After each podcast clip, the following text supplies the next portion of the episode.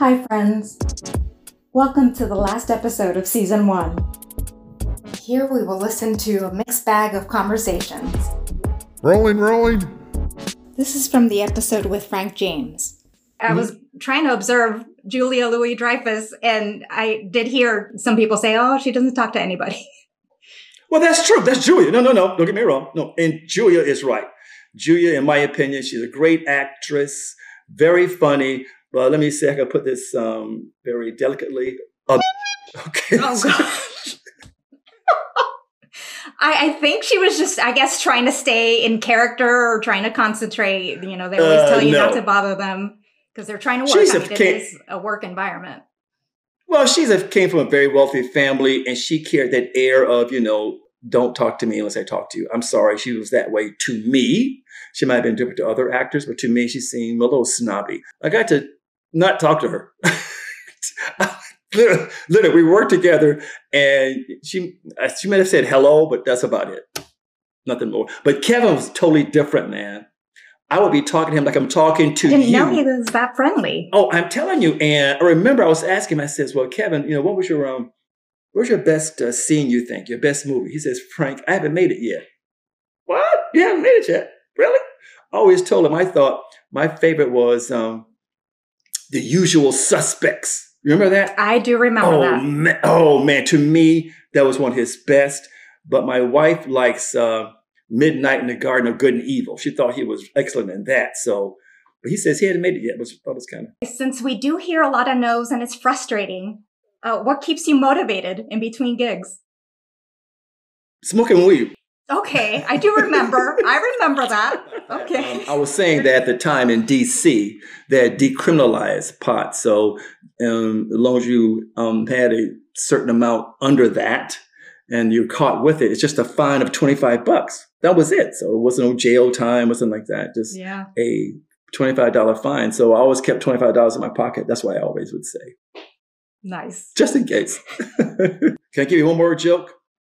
You gonna bleep? You gonna bleep those? Huh? Okay. Okay. Now that WNBA star Brittney Griner is home, a reporter asked her, Brittney, how was Russian prison? Brittney said, Hey, man, Russian prisons are extremely tiny. The food is crap, and Russian tastes like potato.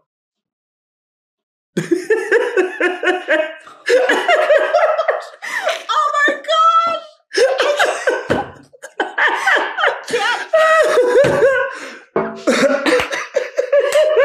I know you can, allow you can that. cut that out, but I'm gonna tell you that joke is killing now, man. I have told that joke now. I just wrote that joke, you know, since she's been back. I've used it like four or five times at every place I go, at different places. It's been killing. They like that joke. I put, It's Expect- funny because you just don't. Your mind doesn't go there, but you sure and I put that on. It's on uh, Facebook too. You can watch that that joke. You see the reaction. Oh wow, that's on Facebook, and it doesn't do like a, a Uh, warning on content. no, it does not. And right, Wow. but uh, Okay. anyway, check it out. And you see the us reaction. Like Wow. some people like falling over. They thought it's so funny because it's funny to me. This is from the conversation with Dahn Maria Gomez. We're so at the mercy of these technologies. You should see me when I do self tape. It takes me about a couple hours because A, I'm a perfectionist. A, I'm a perfectionist. Yeah. That's that's me. That's me. Is that something that you would do it again? I would direct again. So I, I've directed works. I don't know about stage managing. I'm gonna leave that up to the professionals. if I had to, I would, but uh, yeah, no, I probably would pass on that. But it's a good experience. So you have more appreciation. You have more appreciation for everybody, the crew, tech, the actors. Yeah, Yeah, the different departments. it's it takes a village. Yes, completely different department. So yeah, yeah, definitely. I'm excited. I'm excited for both of us. Yes, like it was just the first yesterday, and here you are, and what I am today. So I'm really super excited. This is the way to go. So yeah, stay tuned for more. I just think it's phenomenal how your your determination is. And when you said you were doing a podcast, I'm like, what? Yes, I'm there. So congratulations to you. This is from the episode with John Witt. First time on stage was when I was four, uh, I was cast as Davy Crockett in the kindergarten pageant. And I was only cast because I was the only one who knew all the words to the theme song for the Disney TV show. And uh, I got a coonskin cap by sending off peanut butter labels and sang the song. And it was great. It wasn't that the audience was clapping for me, it was that I was doing something that people were enjoying. Uh, I was entertaining people, and I was hooked after that. I, I did uh, magic shows and puppet shows for the neighborhood kids, and uh, uh then my first real job at 14 was as a carny barker at an amusement park. I ran one of those uh, side shows where you throw uh, softballs at cats, and if you knock over three cats, you win a furry prize. And it was all fixed. Well, here's the deal: the the balls were made out of plastic, and the cats were had weights. And if you knew how to do it, and I I would demonstrate, you could knock over three cats pretty easily. And somebody was really good, they could win the furry prize. But if they tried to win a second one, I had a rope I could pull that would come up behind the cats and they wouldn't fall. So yeah, and the lady who ran the the sideshow told me to lie about my age because I didn't have a uh, work permit and I was underage and all of that. So I got off to a good start in being devious. Oh my goodness! But it was a lot of fun, and I got to ride all the rides for free on my lunch hour, so that was great. This is John Witt speaking about his experiences on the set of Lincoln. Spielberg came up because when he got into bed, Lincoln was much taller than the men of his day, and the bed was too short in real life and in the movie. And so Daniel Day Lewis got in, got in this kind of fetal position uh, with his legs over to the knees over to the side and his feet up against the footboard of the bed. And Spielberg comes up and his feet were sticking up. And he said, What am I going to do about your feet? And so I just said one word I said, diagonal. And Spielberg looked up at me like, And who the hell are you to tell me how to shoot a movie? And I shut up. I mean, I knew I wasn't supposed to say anything. I didn't say anything else. But the funny thing was that some historians noticed, and it wound up as a blooper in the IMD page for the movie. It was absolutely amazing from start to finish, and it got me hooked again. So the movie came out in 2012. Spielberg deliberately delayed it until after the presidential election because he didn't want the issue of, you know, uh, Lincoln was a Republican and he freed the slaves and you know he didn't want that to get involved to get caught up in the debate over who was to be elected president that year and uh, so the the when the movie came out, I wrote the story and had a lot of fun doing it, describing all the great actors and their performances. But it got me hooked again. So a year later, I retired and went right back to it. This is John talking about Ethan Hawke. I tell you, the guy was amazing because it, he was one of those. Now, here's the difference Daniel Day Lewis was strictly method. And from the time he walked on set until the time he left, he was Lincoln. And even Spielberg had to address him as Mr. President. And he got a house on Church Hill, turned off the electricity, and lived as if it were the uh, the period throughout his work on the set.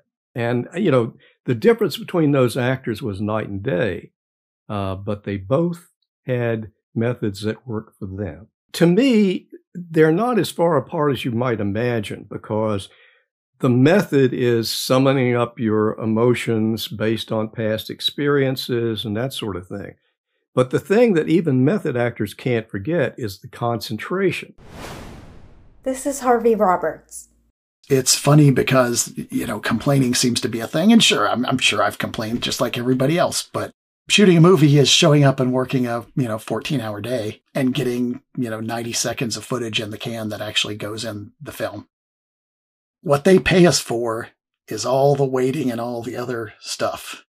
And and we throw in the acting for free. And you can't write about the waiting because that's just a fact of it. Yeah. And you know why the waiting is?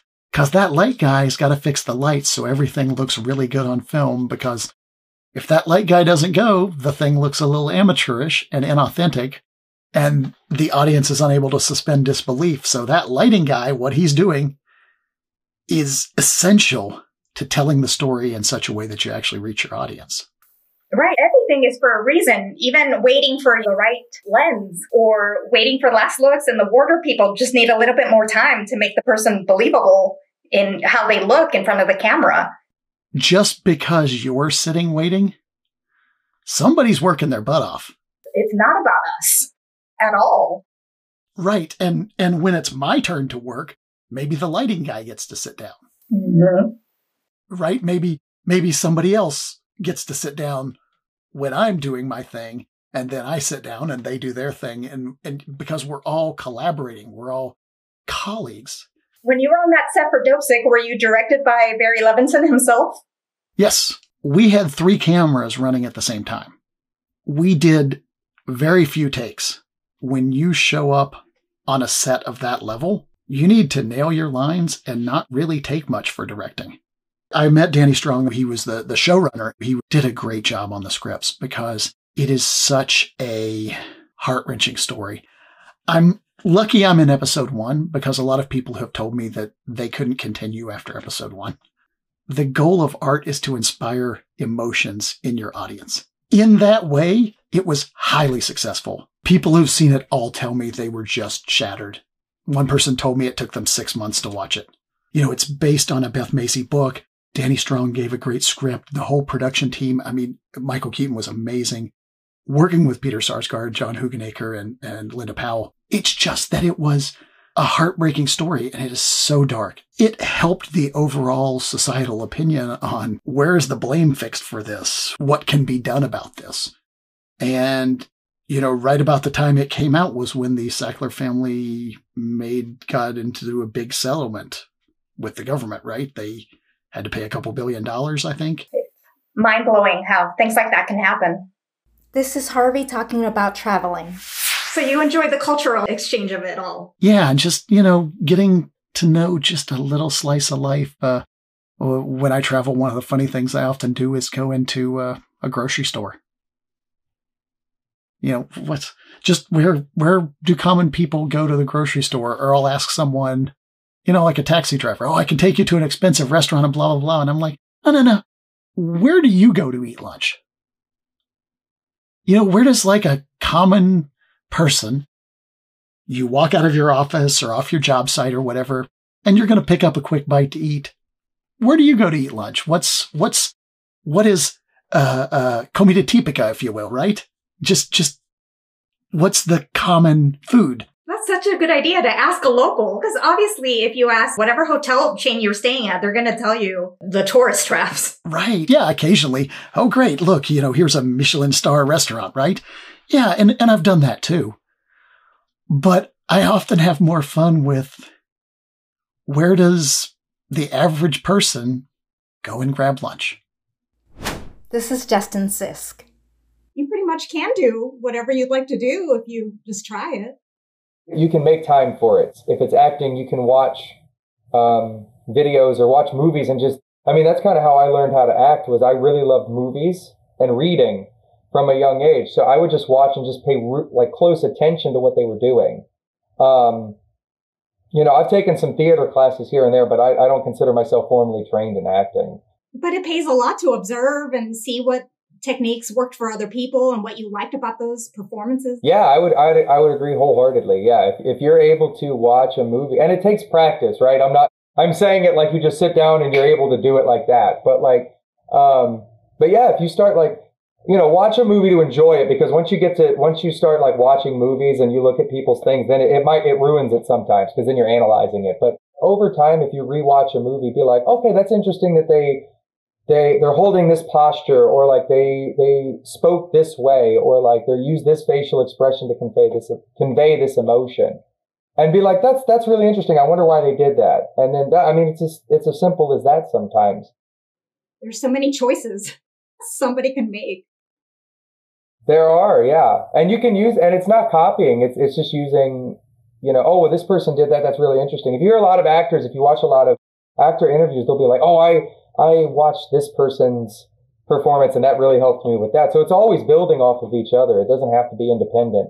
Yeah, you can be inspired by somebody's work. Yeah, I mean, I suffer from that too because you want to be original. You know, there's this there's this pressure of trying to be original, but um, so I, I'm not going to say I'm perfect at it because I struggle with it myself. But yeah, using something as inspiration is not copying or stealing. It's just building off of someone else's work, which people do in every field.